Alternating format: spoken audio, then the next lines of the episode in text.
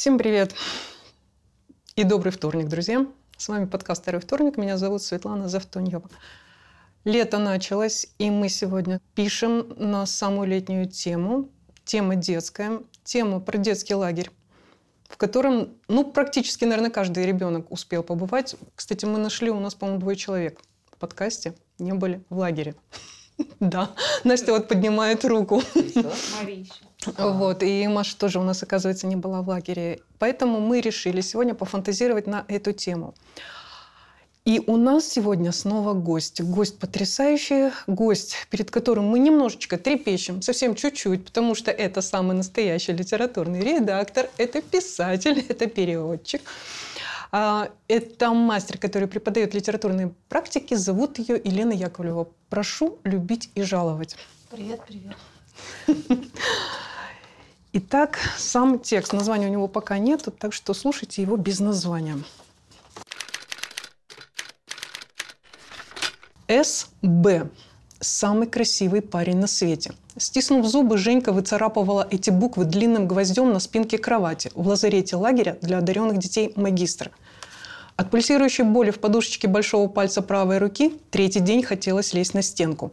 Материться, крушить все, что попадется под ногу, ломать, напоследок застрелиться и свалиться в лес самоубийц.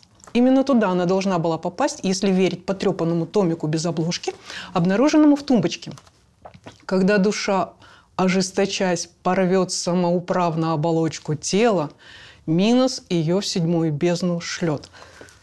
К боли Женьке было не привыкать. Когда живешь в большой семье, где есть мама, папа, мамины двое детей, папины трое и общая Полина Полюшка, то всегда есть шанс получить без причины. Садовым шлангом от папы.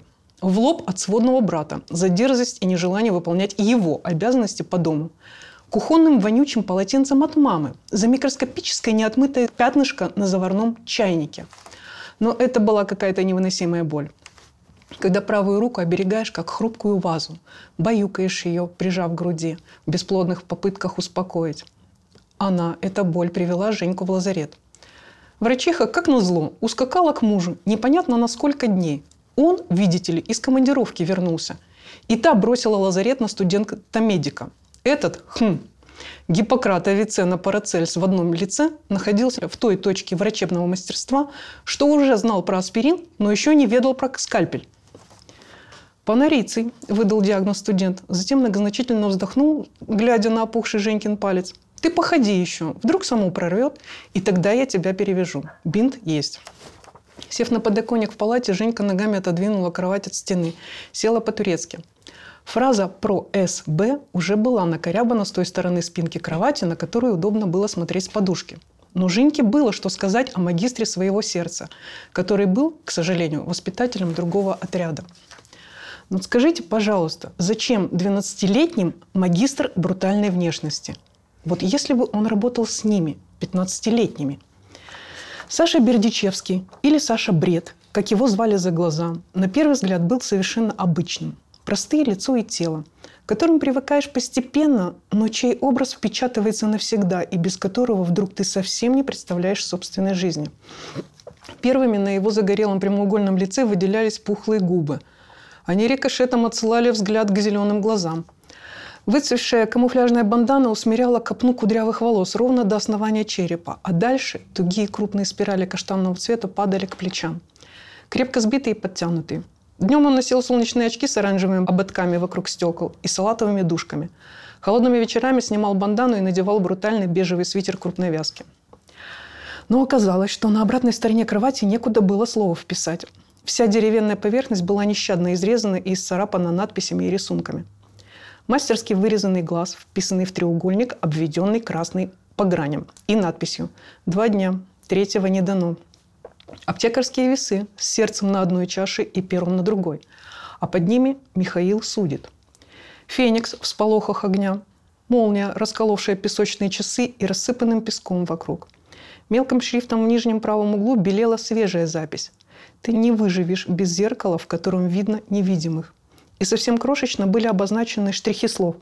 Секрет амальгамы 12. Яспис, сапфир, халкидон, смарагд, сардоникс, сердолик, хризолит, верил, топаз, хризопрас, гиацинт.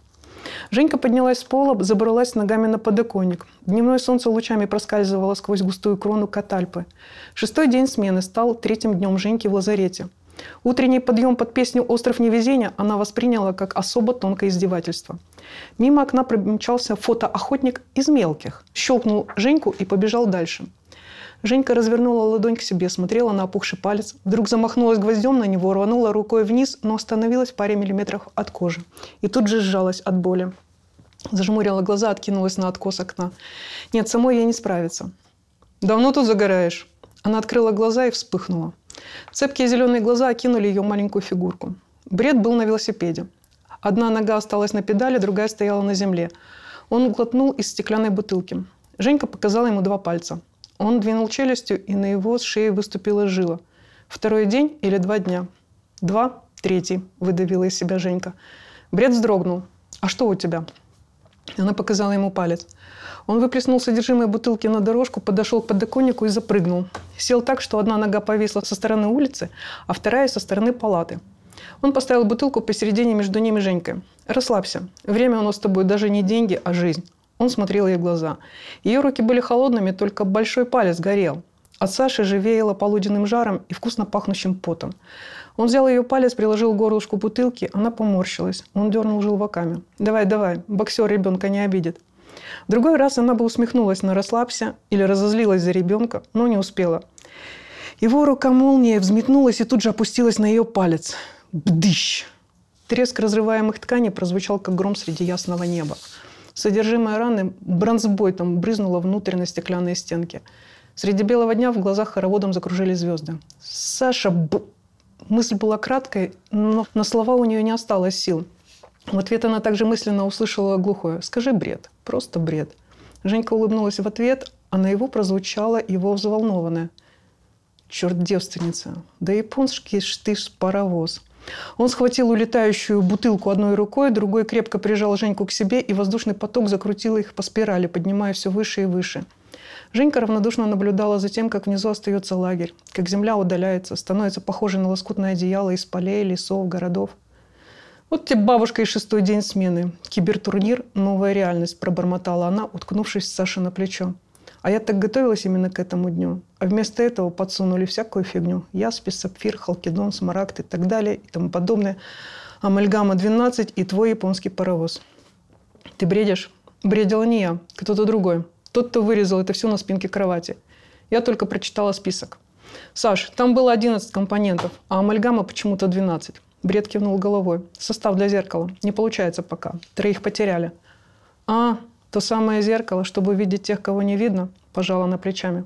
Почему ты вообще приехал в лазарет? Фото увидел, испугался. Не хотел, чтобы ты четвертой стала. Только молчи, ничего не бойся.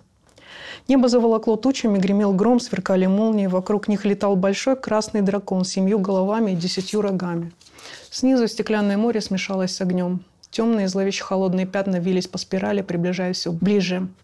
Они пытались тянуть бутылку с ее кровью, но бред крепко держал ее в руке. Женька зажмурилась, все так же крепко прижимаясь к Саше, и слушала перестук их сердец, синкопами звучавший, как в джазе. Ее легкий стук на первой слабой доле, его основательный на сильной. Крупный град диаметром с кулак летел мимо них, но чудесным образом не задевал. Воняло сероводородом, как на горе горячий ключ в Пятигорске у источника. Слышались уши раздирающие стоны и вопли. Мой вождь и я на этот путь незримый ступили, чтобы вернуться в ясный свет, и двигались все вверх неутомимы. Он впереди, а я ему во след, пока моих очей не озарила краса небес в зияющий просвет. И здесь мы вышли вновь узреть светило. Стало тихо и нестерпимо светло. Женька открыла глаза и увидела огромный ослепительно-белый город.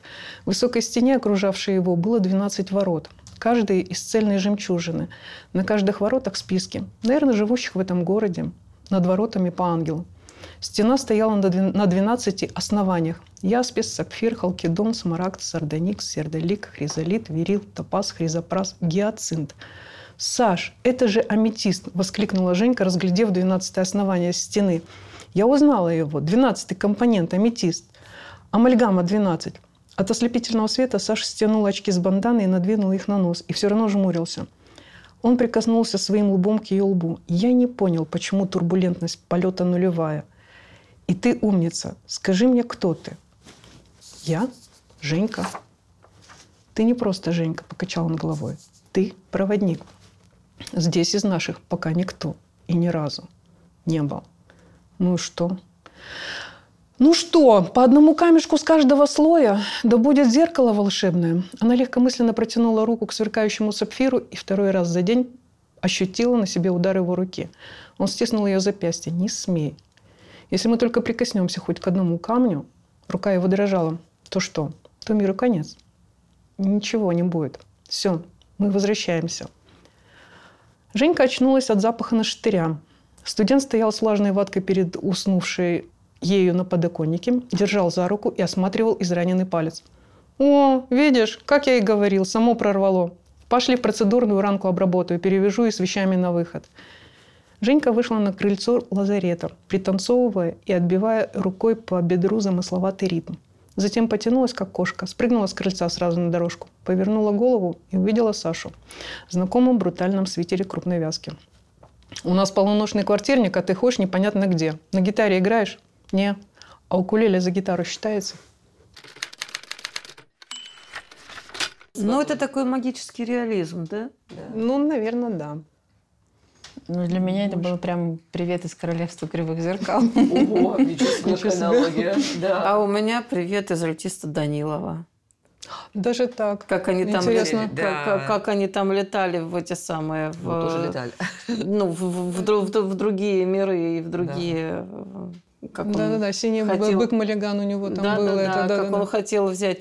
Ну, скажем так, по силе накала, конечно, не он, а вот именно сама по себе история, угу. да, то есть вот этот вот кусок. Но, наверное, все-таки в подсознанке он сидит. Альтис Данилов, я имею Ну, я читала когда-то. Это да. же Орлов писал, да? да я читала. Да, да. Вот, и, наверное, он где-то вот, вот там. И поэтому вот, вот здесь очень такие прямо параллели я увидела. И как они летели, и вот эти вот, значит, там артефакты вот эти вот, mm-hmm. все и камни, и все остальное. Вы можете теперь вот э, тем, кто поглупее, объяснить, вот э, Не поглупее. Что, что, что, что стряслось? Ну вот э, она какую-то увидела вот эту вот э, формулу из камней. А да. что, что дальше? Ну вот он пришел к ней. А, чё, хорошо. Что... И, и, вообще, ну, наверное, не совсем корректно обращаться к таким каким-то священным текстам, да, я взяла кусочек описания Небесного Иерусалима из Откровения Иоанна Богослова, который пишет о том, что Небесный Иерусалим – это город, э, окруженный вот, ну, белый, нестерпимый, где вот на 12 воротах написаны списки людей, которые в книге жизни, да, 12 колен Израилевых. Вот, и что вот эта стена стоит именно на 12 основаниях. Мне очень было интересно, что там вот именно вот эти вот камни, да, вот каждое основание. Стена вот, этой вот этого основания. Нет, стена а, вокруг да. города Небесного а. Иерусалима, там вот именно. И ну, есть же артефакт, вот это волшебное зеркало, ну, оно появляется в разных легендах, там, я не знаю, когда Медузу Гаргону, да, это нужно было победить, то тоже зеркало, через зеркало смотрели на нее.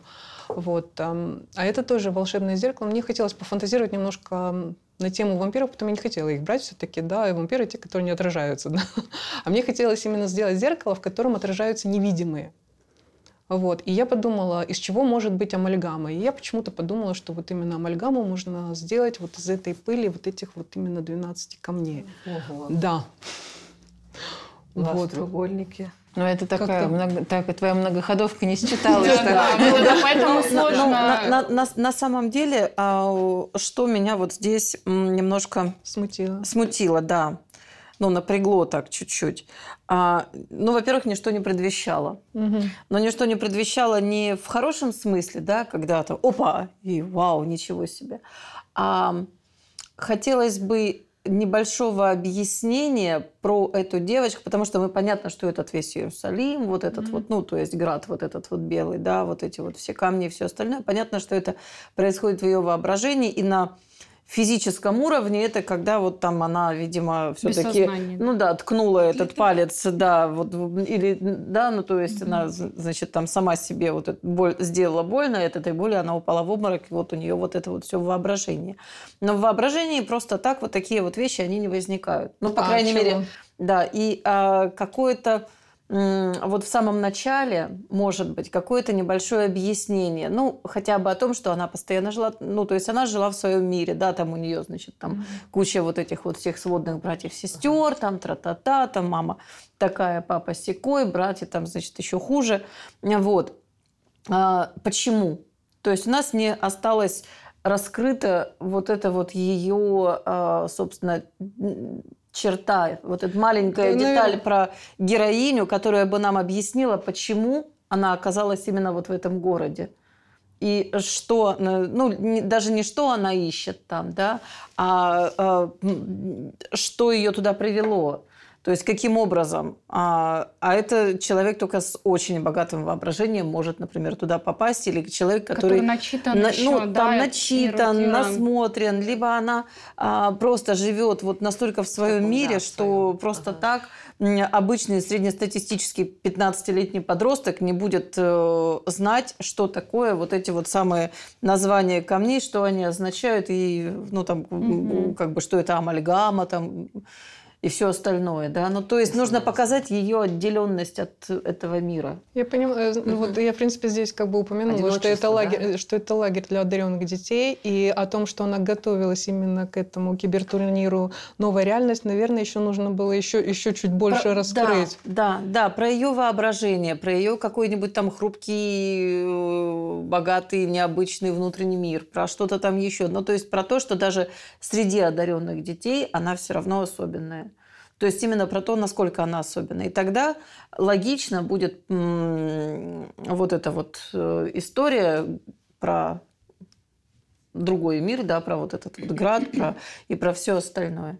Да, потому что начинается так очень как бы реалистично про то, что она просто, да, влюблена там в какого-то да, чувака, да, тоже, да. вот, и потом вдруг это так сносит, Нет, ну, уносит а, прям понятно, совсем что другие. это первая влюбленность, там, ну, может быть, не ну, такая подростковая влюбленность в молодого человека постарше, как это водится а, тоже вот во всяких там летних пионерских лагерях, когда там смотришь на пионер-вожатого и думаешь, вау, какой он классный.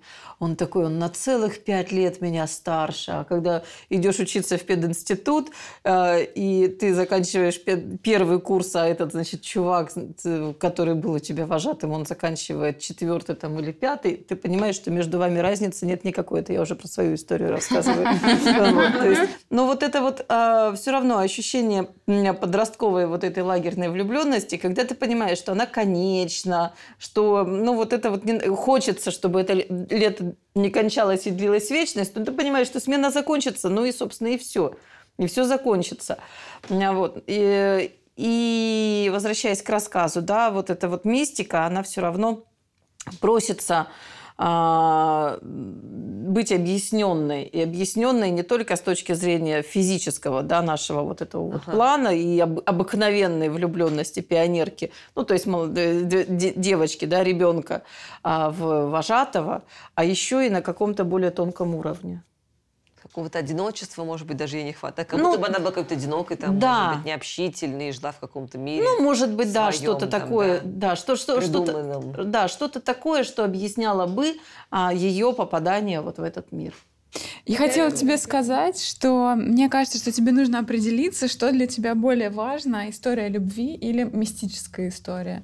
И как бы тогда уже писать, э, ну, то есть явно тебе интересно их, их взаимоотношения, явно тебе интересна амальгама и какие-то масонские какое-то мировое правительство, mm-hmm. вот, и какие-то небесные Иерусалим, и ты можешь развивать эту тему, понятно, что ты можешь и любишь и ресерчить, я знаю, вот, но мне кажется, тебе нужно определиться, что ты хочешь, типа, что тебя больше... Не согласна. В этом... А, я хочу... Мне понравилось все, я хочу всего и больше. Что значит определить? То есть или это, или это. Ну, как-то нет, неинтересно однозначно. Нет, нет, нет. Мне как раз нравится, что Света смело может может и в мистику провалиться, и потом смело может описать вот эту прекрасную... Я, я прям все это прочувствовала, хоть я и не была в лагере, но я как будто там побывала сейчас.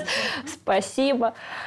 И мне кажется, все, все, это, все это нужно оставлять, не убирать что-то. Я согласна, да, что, наверное, есть вот эта запутанность. Вот скажу про, про свою. А, действительно, или это через героиню, через Женю мы попадаем в этот мир, или это действительно какая-то необычная школа, и там много таких учеников, и вот этот артефакт, на самом деле, не книга, а вот эта вот исписанная спинка, что их на самом деле там много вот таких вот странненьких, и как-то они все действительно в какой-то момент все соединятся, и действительно они там какое-то зеркало собирают, то есть если это у нас целый сезон, там, целая книжка большая, целая большая повесть, то она, возможно, там не одна такая. А это все на самом деле было. Все было на самом деле. Ничего ей не привиделось. Все так и было. А, я вот во все поверила абсолютно.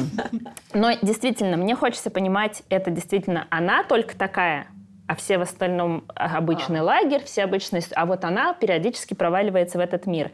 Или это действительно такое место, где вот они все по очереди друг дружку найдут, какой-то вот, может быть, ну, маленькую ладно, подсказочку. Это, это, это уже будет другая да, да, совершенно да, это история. Другая Мне история, кажется, конечно, да, на, да. на уровне вот этой истории есть, безусловно, есть очень сильные моменты, а есть вот, вот эти вот небольшие какие-то недочеты, которые, я думаю, что да, при нет. глубокой работе над этим рассказом можно их исправить легко.